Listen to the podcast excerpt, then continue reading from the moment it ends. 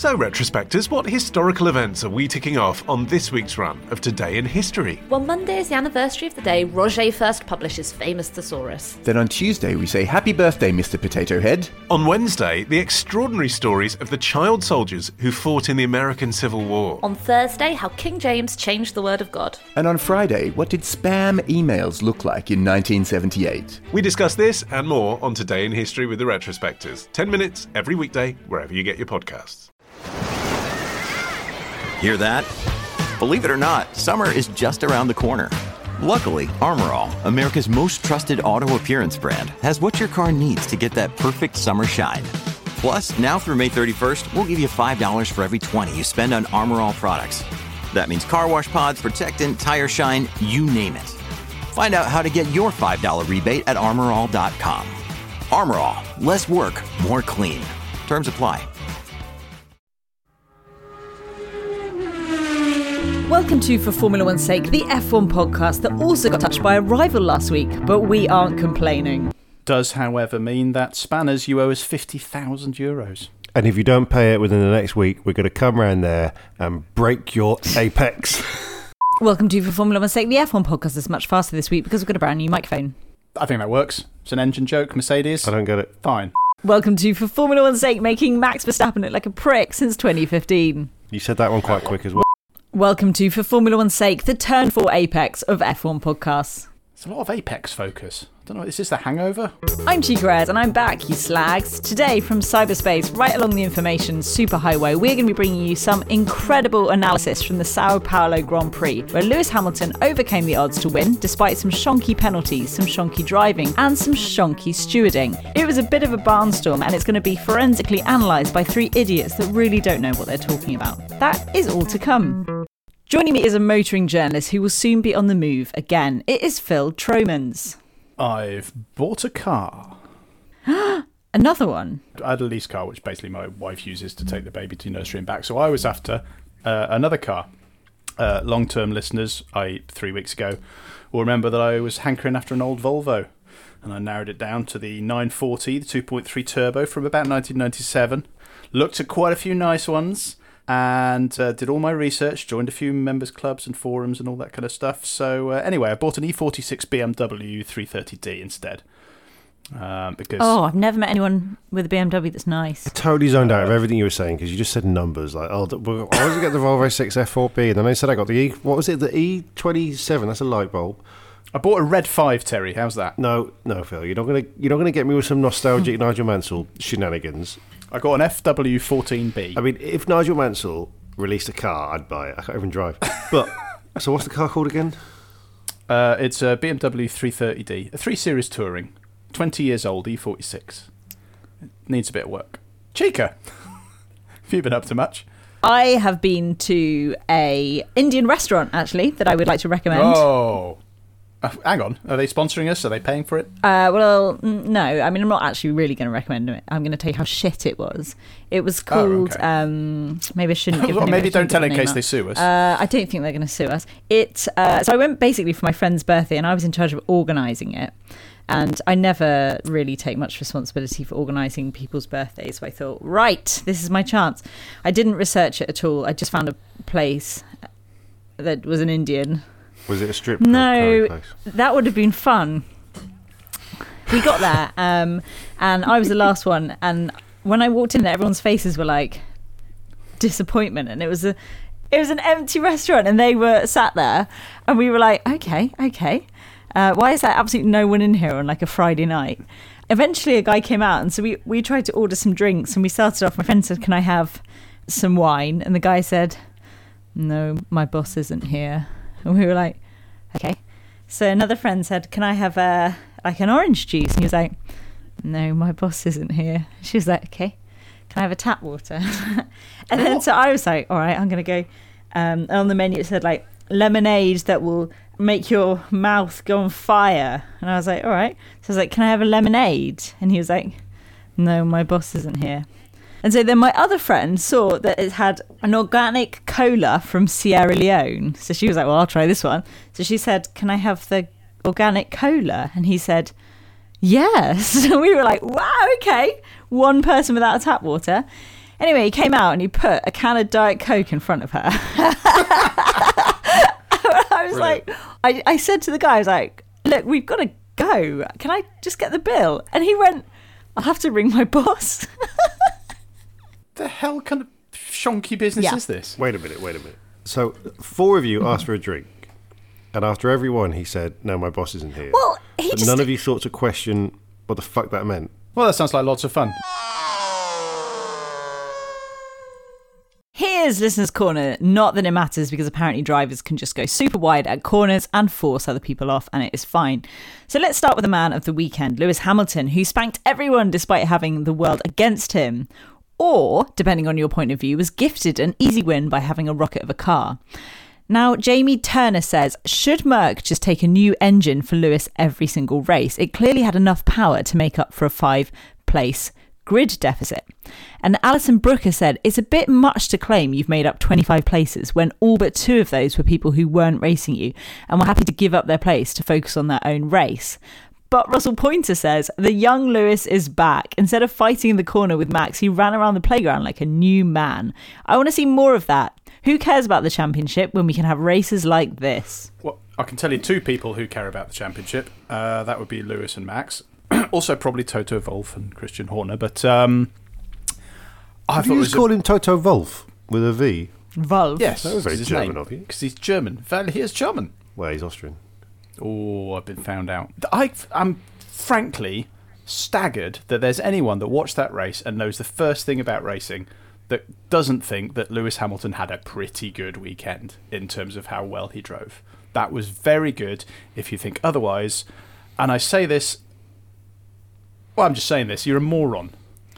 Well, it was a really good drive. There is no way around it. I don't care if he had an extra 100 horsepower. To do what he did is still really impressive, even if he did have a bit more power than everybody else.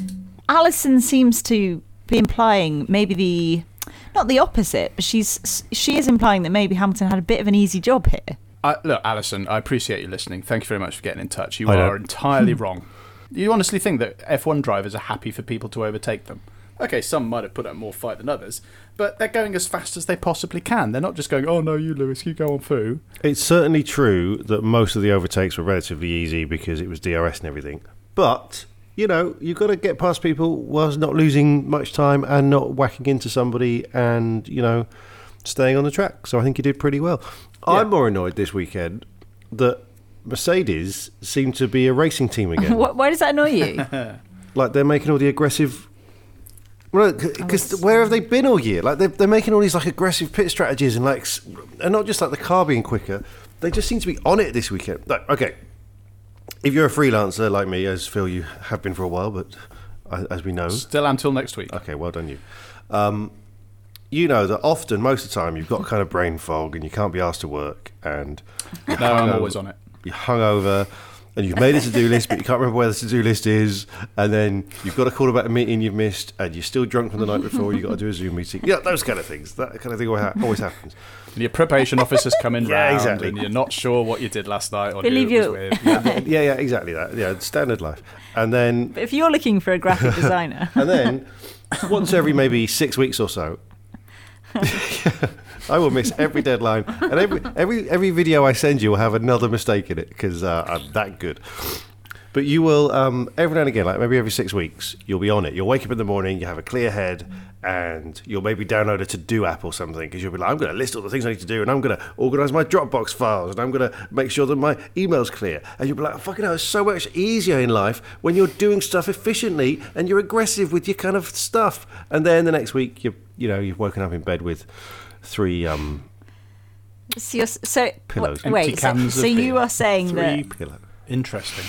Well, we'll find out at Qatar because obviously the drinking opportunities there are decidedly lower than they would be at in Brazil, where I believe they have several alcoholic beverages. But is there any value in this argument that Hamilton only won because he got a new engine? Well, he'd have done a lot worse if he didn't have an engine at all. But the idea that suddenly having a new engine, not a completely new design engine, just not an old engine, it's the same engine, it's just a new one, is somehow going to let you make up 24 places over an entire field but of Formula One so teams and drivers is much farcical. More significantly better. But it's got to be really, really, really good. It wasn't 25 places over the course of a weekend better. But I'd argue it's significantly better than Valtteri Bottas's car. Well, then what are the major component? What are the major component changes in Valtteri Bottas' car? Valtteri Bottas has got a slightly older engine, which, according to the stuff I've read from people who know more than I do, is maybe worth, let's say, 0.2, 0.3 seconds. But it also has Valtteri Bottas in it, who is not as good a driver as Lewis Hamilton. Well, you have to replace him every 5 races or you get a grid penalty. Yes, exactly. Oh, that would be a great rule to bring in. What, just for Bottas? Oh, every driver is only allowed 5 races. But only if they're called Valtteri. I thought it was a masterclass from Hamilton this weekend. I'd say it's one of the best performances I've seen from him. And, you know, yes, it's a team sport. It's a team effort. You can't win unless you've got a good car. And the team, you know, pulled a blinder and saying, right, we're going to take this penalty. Anyone else can do it. You can, if you want to take the 5-place penalty, you can have a brand new engine as well. So, you know, can have one every week. It's an uneven playing field. You can if you want. And in fact, I think I don't know if I included it on the script, but somebody in our Facebook page said, "Oh, we're just going to see them doing it every week." Well, if you were Haas or Williams, you can make up that much time at the right track. Sure, go for it. If you're Haas or Williams, you might as well, because you're back anyway. Yeah. Do you think they were maybe testing out to get the perfect engine ready for this race? Maybe ready to save Hamilton when things are looking a bit bleak. Ooh. I mean. At this point, let's rule nothing out. Mm. But you've got to remember that it's Bottas. So, could be a little bit. This was just the perfect storm of Mercedes doing things very well, getting a good strategy, which, let's remember, halfway through the race, both Bottas and Hamilton were going, oh, I think we might have fucked this one. But it turned out to be the right call in terms of when they pitted and everything. But is it actually? Because the best way to make Lewis Hamilton go quicker isn't to give him a new engine, isn't to give him the fastest car, is to severely piss him off. And actually what Toto Wolff should be doing is trying to piss him off every week.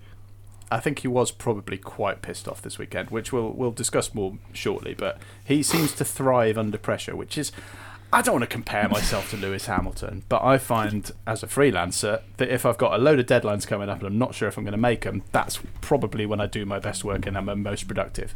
But I'm also at my least happy. Much of the pantomime this weekend was down to the various controversies, including Wingate, Touchgate and running Hamilton off the track gate.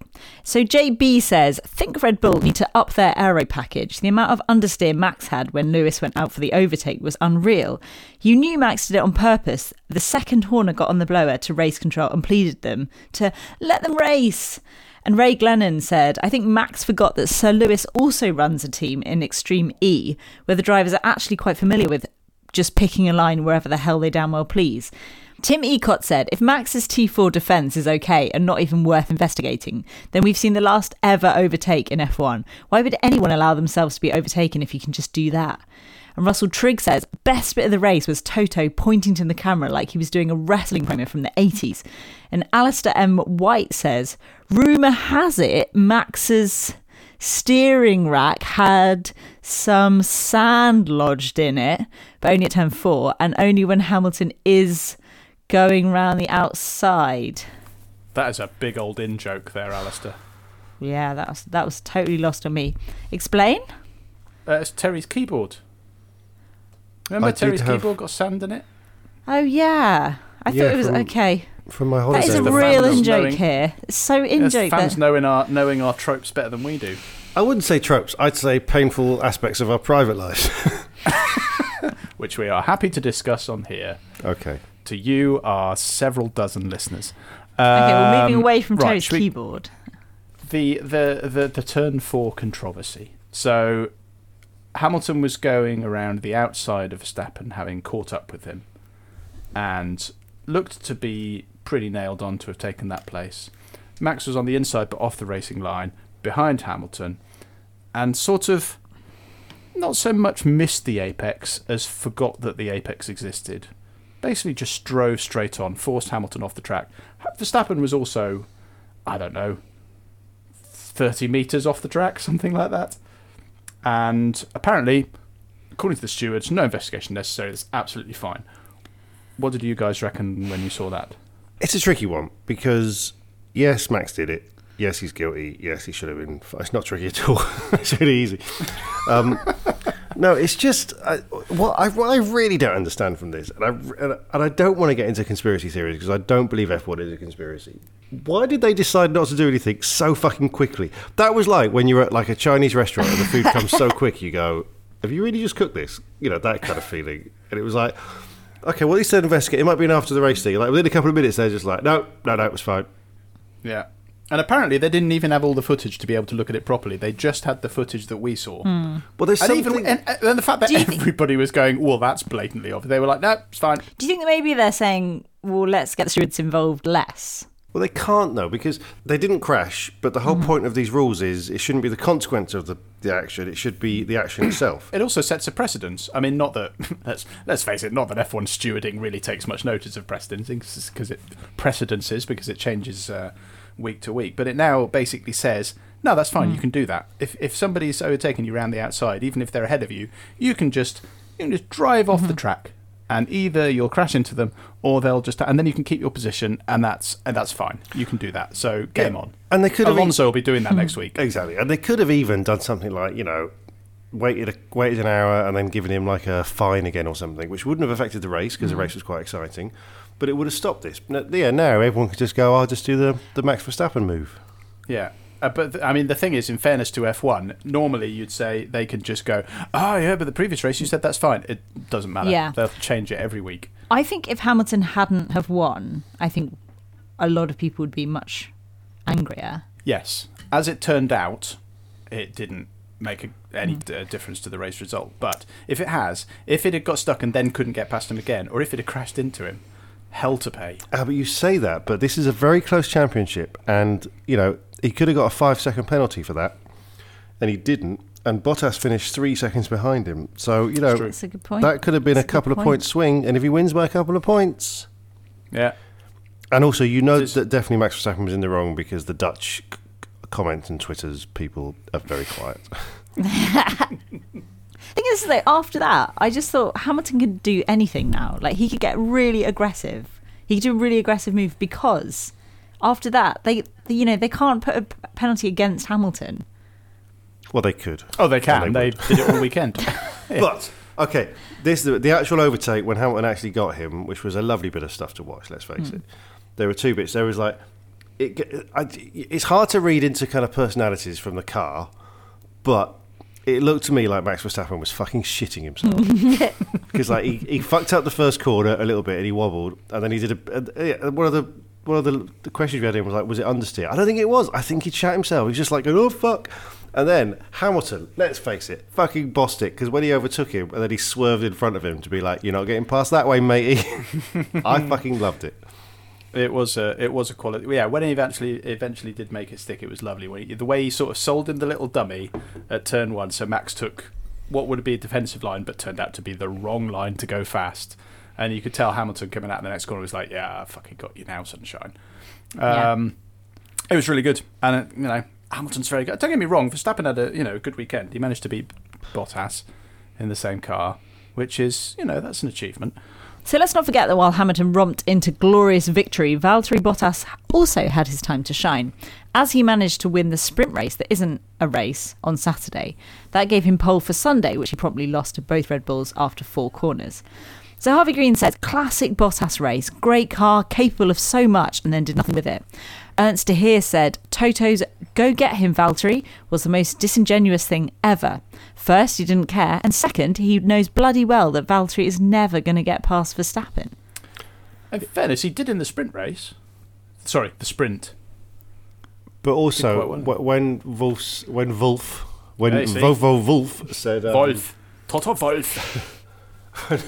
said go get him, it was like the same way that you'd maybe pretend to throw a ball at the dog and the dog was still playing for it. God.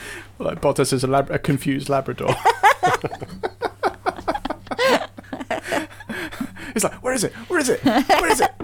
Where's my career? Where's my career? Oh, it's in Toto's hands. It's over there at Alfa Romeo. Should we talk about Wingate? We can talk about Wingate. I think this is a good place to talk about Wingate. Instead of talking about Bottas. Oh, fuck him. He's dead to us. So Wingate was, well, there were two parts to it. There was touchy gate, where Verstappen was fondling the inside of Mercedes' rear wing. And then there was disqualification gate, where the stewards investigated the DRS gap, which has to be, from memory, 85 millimetres. Which maximum. Is nothing. That's 8.5 centimetres. And apparently they found... It's a bit bigger than I am. One, they found at one... Oh, no, I'm thinking inches. No, whoa. Never mix them up. It can be very awkward. At one edge of the wing, they sort of have a device where they measure along the gap in the wing all the way along. At one point, it was 0.2 millimetres. Think about how small that is. Not a millimetre, 0.2 millimetres too big. And therefore, they disqualified him. Fuck that. That seems a little... I mean, there has to be a limit somewhere. But, as Mercedes pointed out, which, as far as I can tell, is a fairly reasonable objection, is normally, if you have something... They said, well, it's like that because it's been damaged. Obviously, we get as close to 85 mil as we can because... Why wouldn't you? Because that's the benefit. If it's bigger, then it means it's been damaged, and under normal circumstances, you're allowed to change it because it's been damaged somehow. But apparently, no, that's not allowed. Disqualified. So, seems a bit harsh. And then Verstappen, who has been touching somebody else's car, gets a €50,000 fine, which is quite a big fine, in fairness, but no other kind of penalty. And, if I'm honest, I'm actually fine with that because Sky played footage this weekend of lots of other drivers touching lots of other cars at various points over the last few years, and nothing ever happened to them, so I don't really care. It's obvious that what he did didn't do anything to the car, but it just seems a little bit kind of ugh. I think it's very impressive that people in the FIA can work out 0.2 of a millimetre from those tiny little lines on the tape measure. Oh, I think they have like a device that they shove through the gap, and if they can't shove it through the gap, then it's fine. But if they shove it through the gap, it's too big. Finally, a job I'm perfect for. Yes, exactly. Finding out whose flaps are too wide. Oh, Phil, that's the job. That is literally the job. But you took it too far. I'm just describing it in technical terms. I've done nothing wrong. Don't disqualify me. I bet you can't find the button to make it work. Wait, there's a button? It's just a myth.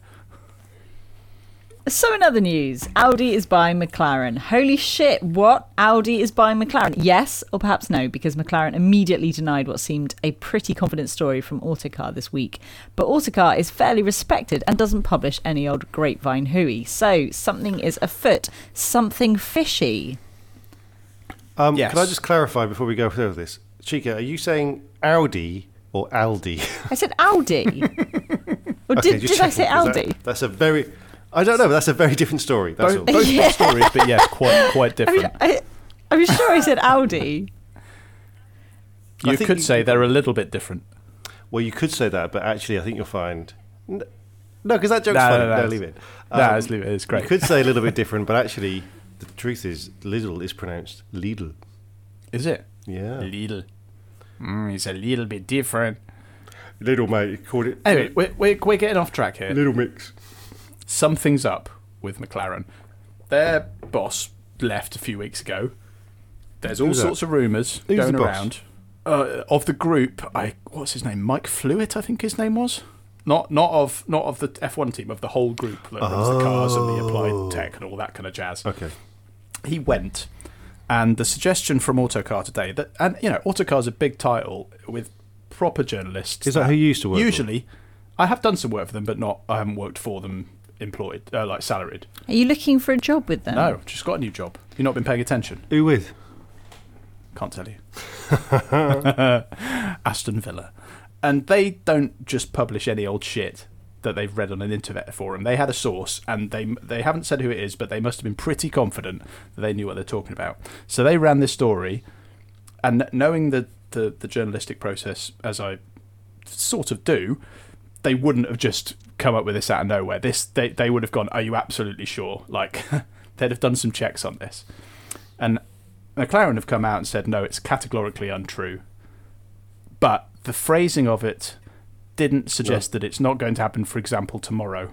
Yeah, they say something like, the parts of this story are wholly inaccurate or something, you know. That's a funny way of saying it's sort of bullshit. So that it's not the only story that's come out about McLaren recently. There's also been speculation, and again, informed speculation, based on people who may or may not have been involved in talks, linking them to BMW as well. So, exactly what's going on is unclear, but it does seem, we would not be entirely surprised to hear, that McLaren might become more German somehow in the very near future. I think that's probably fair to say. And isn't the guy who's in charge now of the team a Seidel bloke? He was from Audi, wasn't he? He's Volkswagen Group, so which owns Audi. So exactly. Mm-hmm. Yeah, there's loose connections. Together. I don't know. Yeah, I don't know if he's he's Brown senior enough once to be had an Audi. A brown Audi. Coincidence? A brownie. A browdy. So it could be that by the time this comes out, something's happened. Who knows? I was quite surprised to hear the story. I initially thought there must be something in it because Autocar doesn't publish any old crap. But then Autocar did kind of update the story and a little bit not show so much confidence in their source. So who knows what's going on? But it's interesting. What would that mean? Would that mean that Audi will use some McLaren bits to have an Audi branded team? Will it become McLaren Audi? Will it become McLeody? What's the deal? It could, it's like, will they shut it down?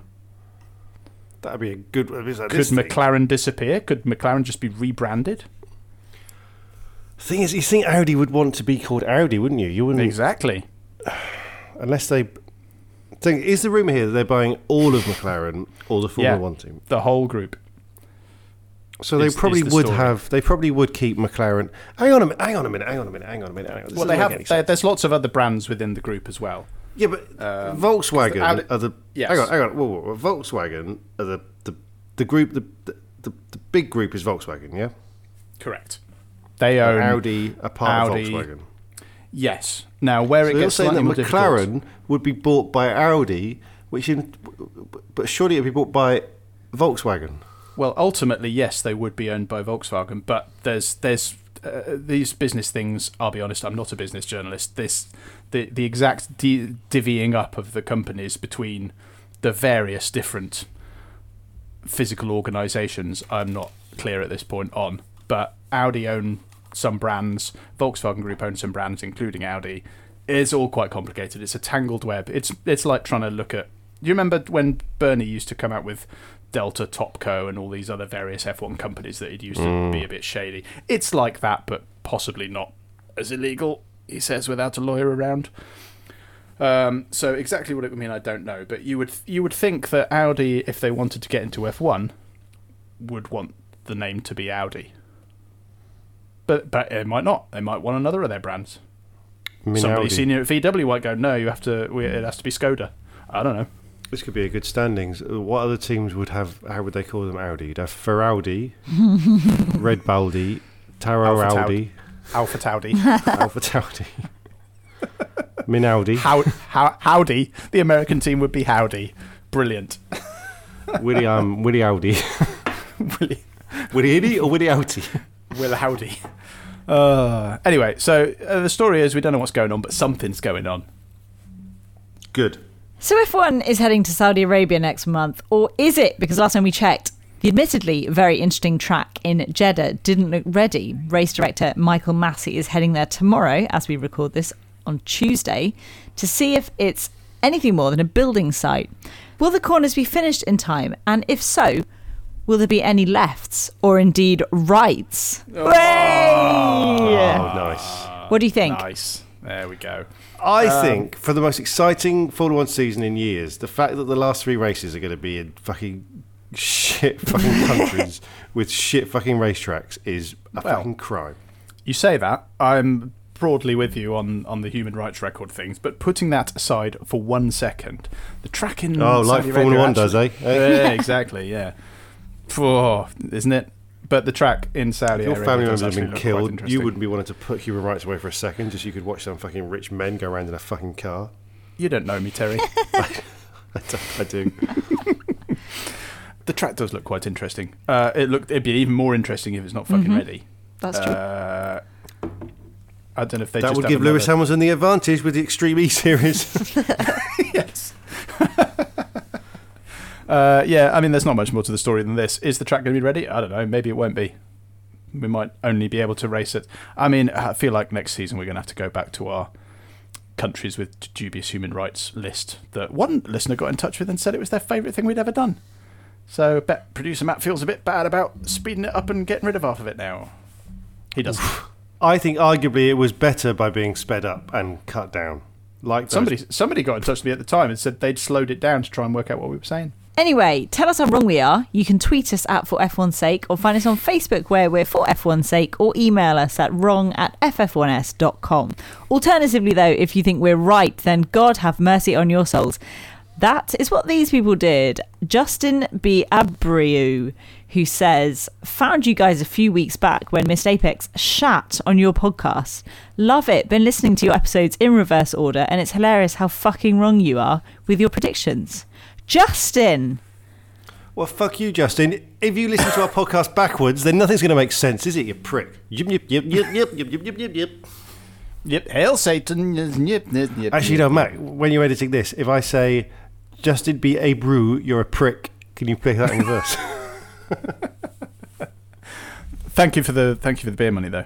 Appreciate it. Welcome.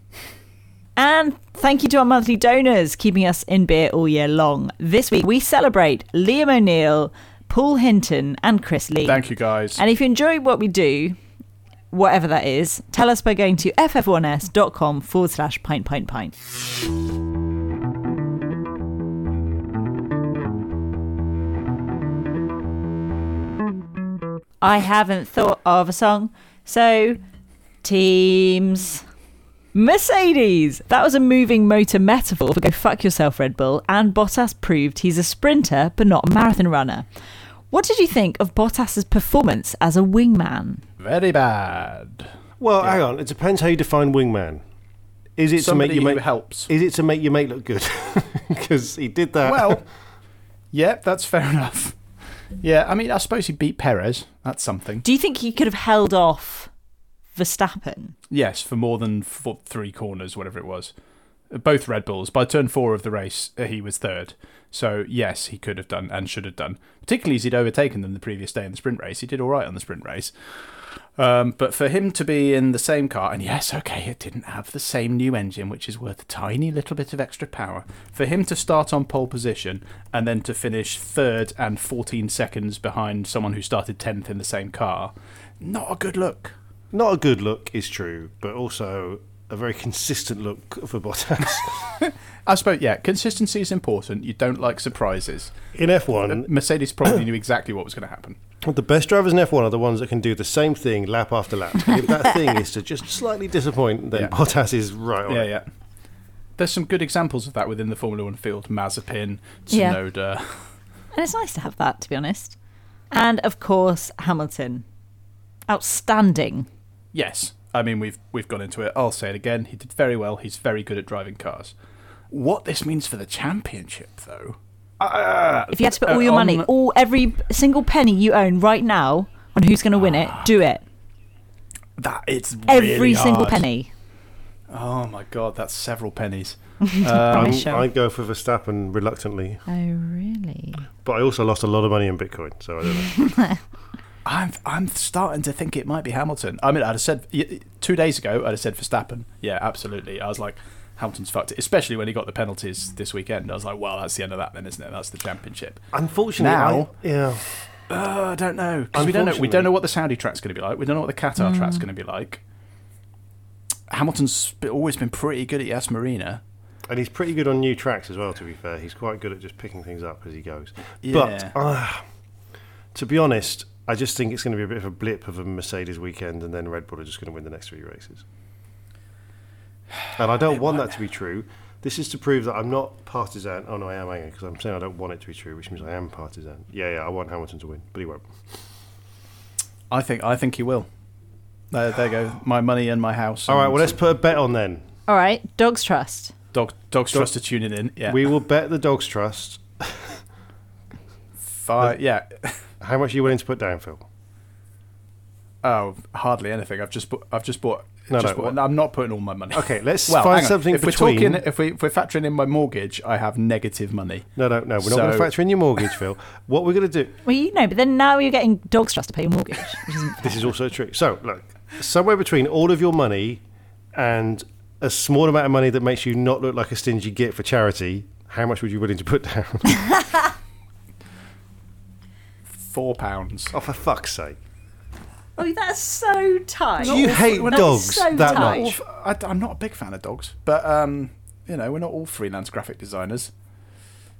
No, we're not. I live in a. Okay, I'm loaded. I don't care. Whatever. No, I'm not. I don't. You've got most of Berlin.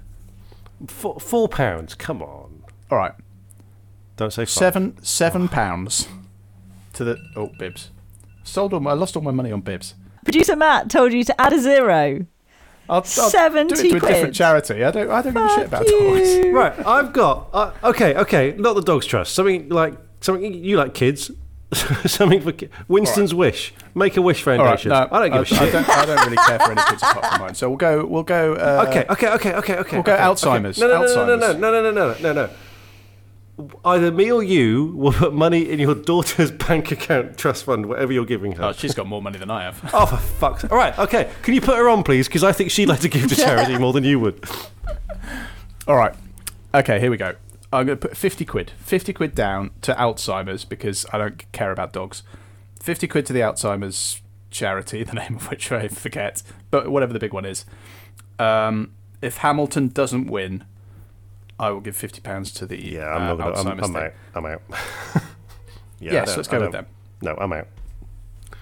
And you're giving 50 quid to Dogs Trust? No, I'm out. No, if Hamilton does win, somebody with Alzheimer's has to give me £50. Fine, I will give £50 to a charity of Phil's choosing.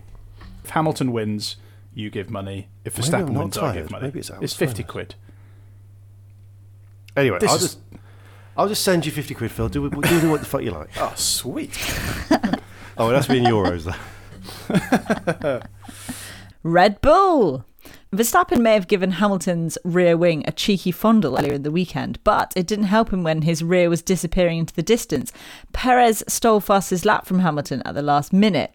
Verstappen described himself as satisfied with the result. If you were him, would you be satisfied? Probably pretty happy under the circumstances, because bearing in mind how good Hamilton was this weekend, if he'd not started at the back at the first race, he'd have been way further up the road. Verstappen was second. He didn't have the other Mercedes ahead of him, which, considering the pace advantage Mercedes had and considering that Bottas got ahead of him in the sprint race, I think he'd probably be pretty happy with that. So yeah, I would say he's... And he also didn't get a penalty for one of the most egregious pieces of running somebody off the road I've ever seen. Mm-hmm. I would say, yeah, he's probably pretty happy. No, but he said he's satisfied. Yeah. I think satisfied is a very... Would you be satisfied? I wouldn't be... I'm never satisfied with anything, to be honest.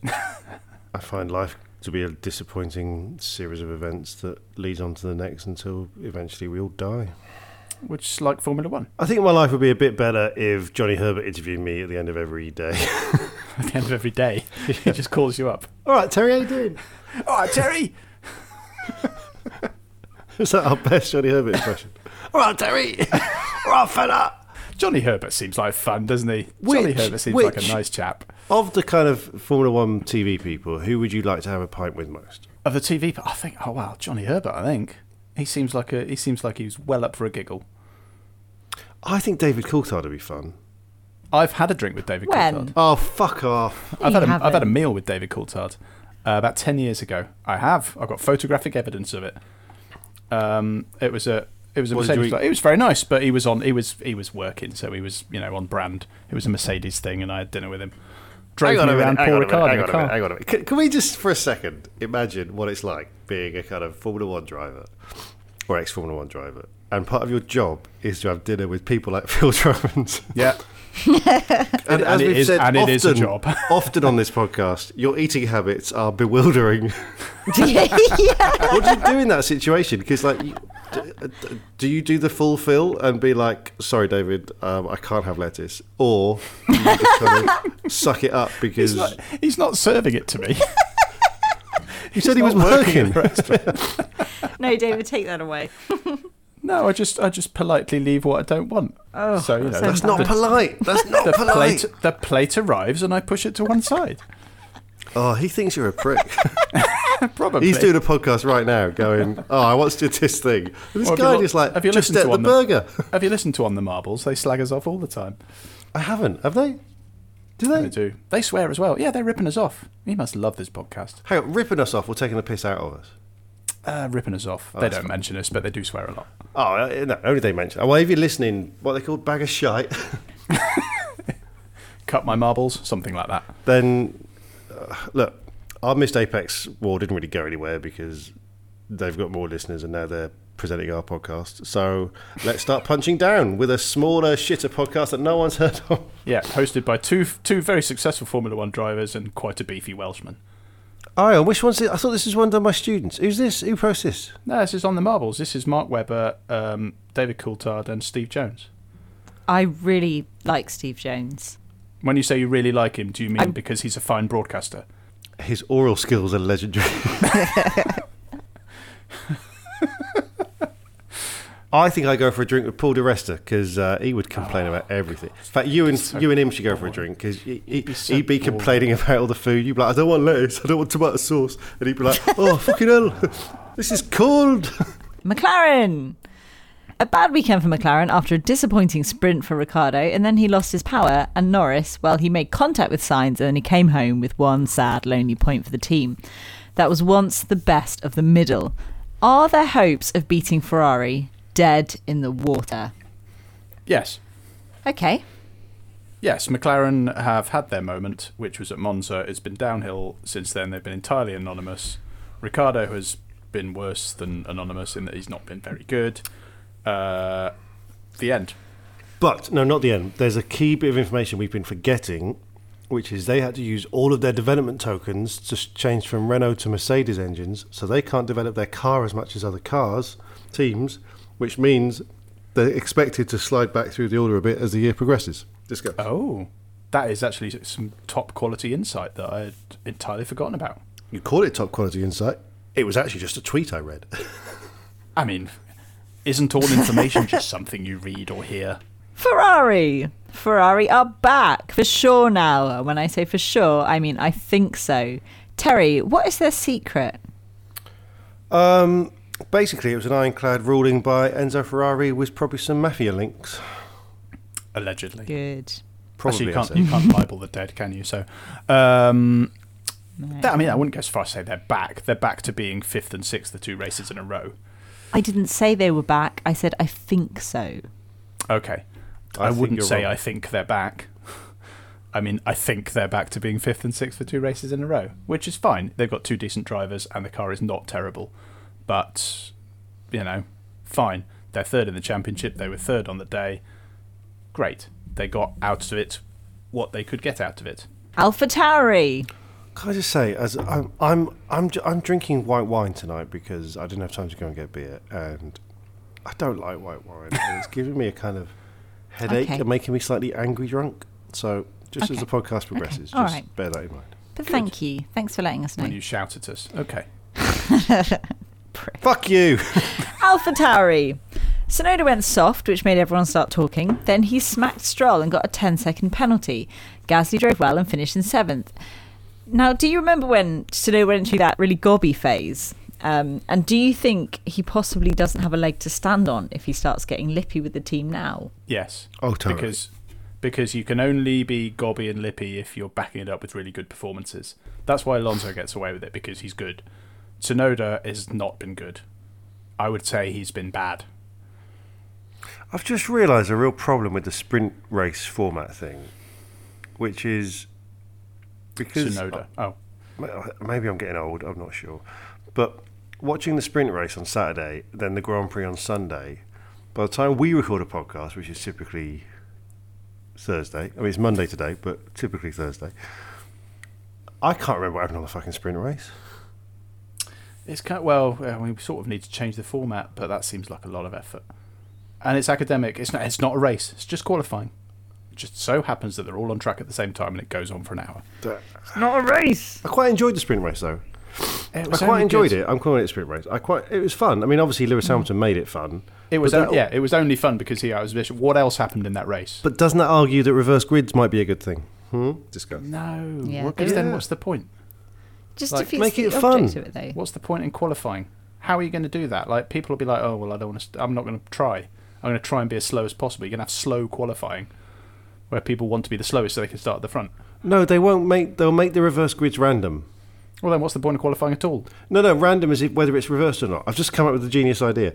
This is on F1's sake, not now. No. This is Terry, come on. This is my bit. This is teams. We can let you go off. Fine. Do you know, I'm going to rewrite State of F1 to be about my new idea. So fuck you. You can do the teams on your own. Off you go. All right. Aston Martin. So Aston Martin hates Tsunoda and can blame Stroll DNFing on him, but they can't blame their virtual safety pit strategy risk taking. Who do you blame for your failings, Phil? Mostly Yuki Tsunoda, if I'm honest. Oh, really? Yeah, I mean, he seems the fall guy these days. It's since Mexico, it seems to be the way to go. This time he deserved a lot of the blame he got. So yeah, Stroll was kind of unlucky, really, to get absolutely barreled into by Tsunoda, and ex-girlfriends, they haven't helped. I hope you can hear that I'm typing right now and not talking about Tsunoda and exes. Okay. Yeah. Oh, it's about exes. I'll talk about that. What was the question? Who do you blame for your failings? Well, I like to broadly group it into subsections of 2-year periods, going back to when I was about 12 to the current day. And when does Yuki Tsunoda come into the equation here? He has not come into my equation yet. Okay. But you keep listening, the offer is open.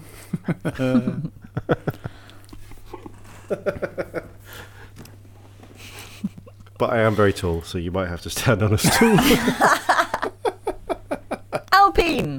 Alpine did some driver swapping in an attempt to defeat Gasly, but they failed. Which is your favourite personality out of Alonso and Ocon, and why? Alonso's more interesting. Ocon doesn't have a personality, doesn't it? It's a trick question. Whenever I think about Ocon, the only thing I can think about is him getting pushed in the chest by Verstappen.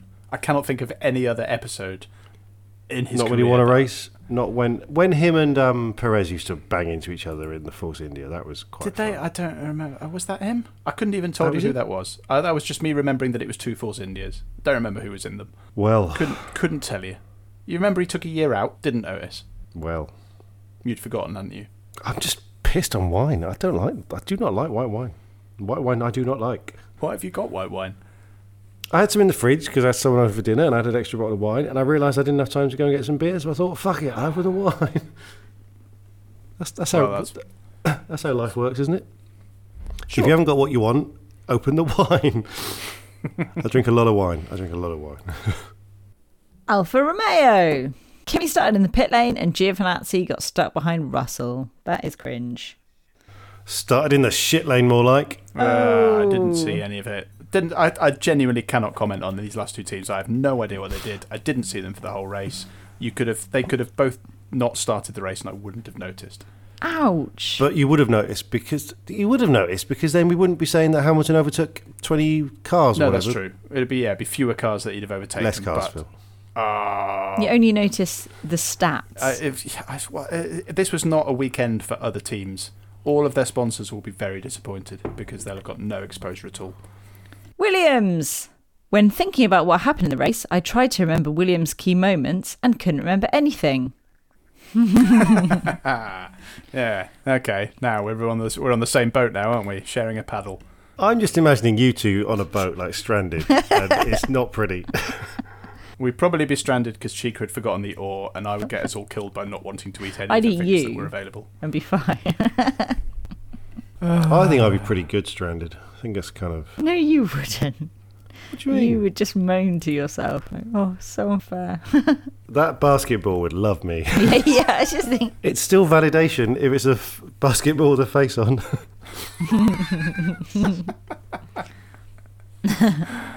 Haas. Actually, I do remember some stuff about Haas. Fuck off! I do remember it. Haas.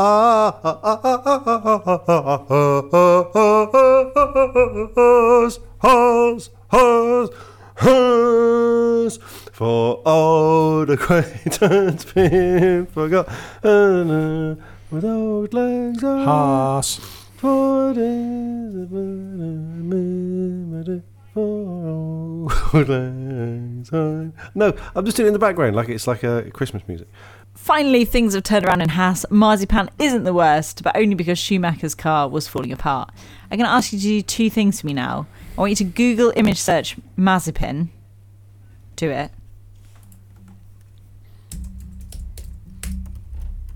Yeah. Now on another page, I want you to Google image search Vladimir Putin. Yeah. Yeah.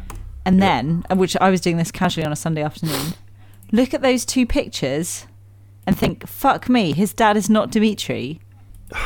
Yeah, there's a passing resemblance. So I'm looking at the picture of Putin and I see a kind of bald man with his eyes too close together.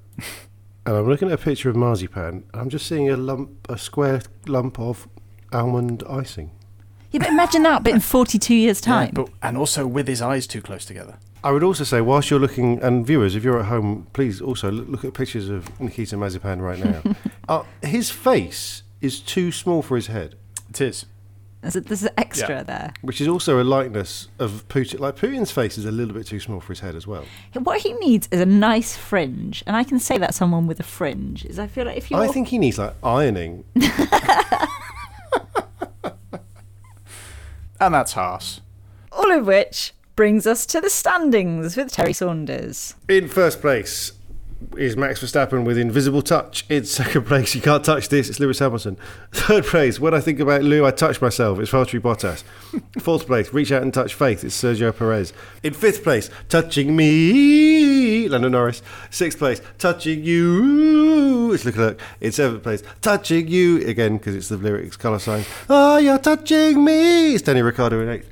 I Believe in a Thing Called Love in ninth is Pierre Gasly. I'm horny, horny, horny, horny. It's Fernando Alonso in 10th. Touché, not touch, is Ocon because he's French. Touch of Frost is Vettel because he could be played by David Jason. He's so old. Midas Touch is Lance Stroll because he's money. Destroy Everything You Touch is Yuki Tsunoda. Losing Touch is George Russell. Light the Blue Touch Paper and I'll Retire is Kimi Raikkonen. Can I Touch Him is Nicholas Latifi. And Kicked Into Touch is Antonio Giovinazzi. And for the constructor standings, I thought... What would be funny? What other teams would buy Formula One teams if it, like Audi buying McLaren? So, in first place, Mercedes would be bought by Ineos, because that's what actually happened. It's a boring company. No one knows what it is. Red Bull should be bought by Rich Energy. Ferrari bought by Fiat. Ha ha ha. McLaren bought by Aldi. Nice. Oh, I made that joke already. Well, good. Alpine should be bought by Lotus, just to bring back the idea that those two teams keep swapping around. AlphaTauri should be bought by... Now, I don't know if this is a niche hometown reference, but I was trying to work out what shop AlphaTauri would be like if it was in Britain, and I think it's one called the Officers Club. Do you know that? Not familiar with them. It's just a place that sells discount suits. Not funny. Like Aston Martin would be Aston Villa. Williams should be bought by the cat food brand Iams, which is actually a fucking great idea. And if you work at Williams, you wouldn't be getting Iams sponsoring you now. And then if there's a company called Will, you are sorted.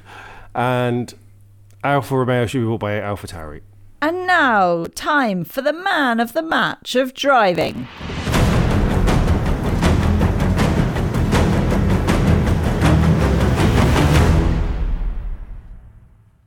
Lewis Hamilton. Stanley Hamilton. Obvious. Okay.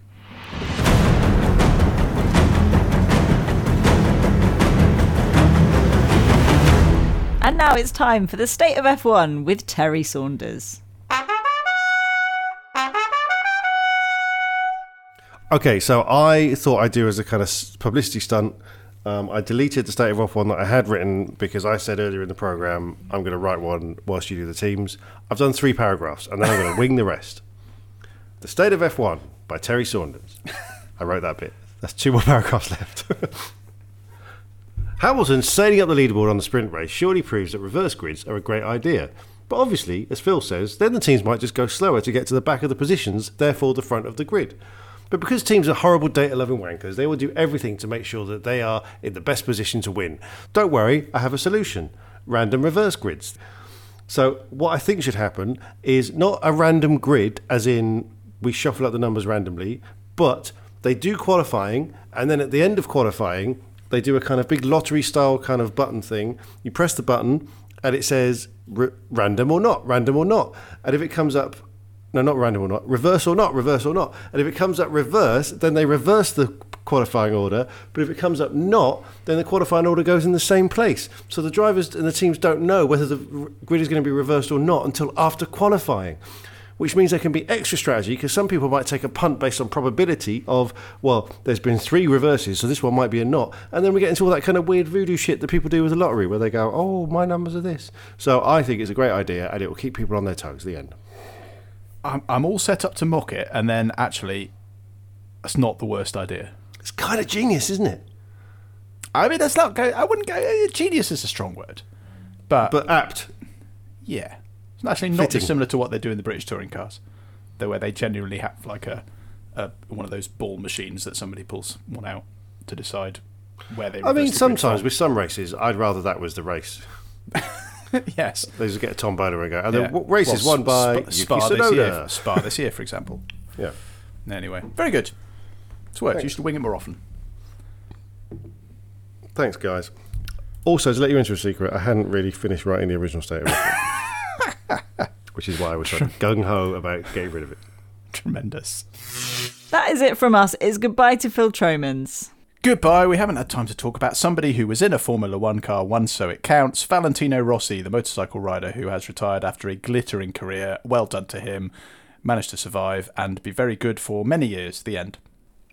And to Terry Saunders. We haven't had time to talk about FIA Radio, which made a reappearance this week with the Red Bull people basically having a go, saying, this is let the race as it means, and then Michael Massey sounding fucking terrified, going, oh no, it's all right, mate, we're not gonna do anything, down, put the gun down. We'll be back next week to discuss the Qatar Grand Prix in Qatar. In the meantime, check out our Facebook page, facebook.com/For F1's Sake, and follow us on Twitter @For F1's Sake. Terry, where can people buy merch? FF1S So I'm getting this read out by my speak and spell. FF1S.com/shop. God, you took so long that all the merch is going to be out of date. Thanks for listening. See you in a week. I've been G-Cres. Goodbye. Bye. Bye, everyone.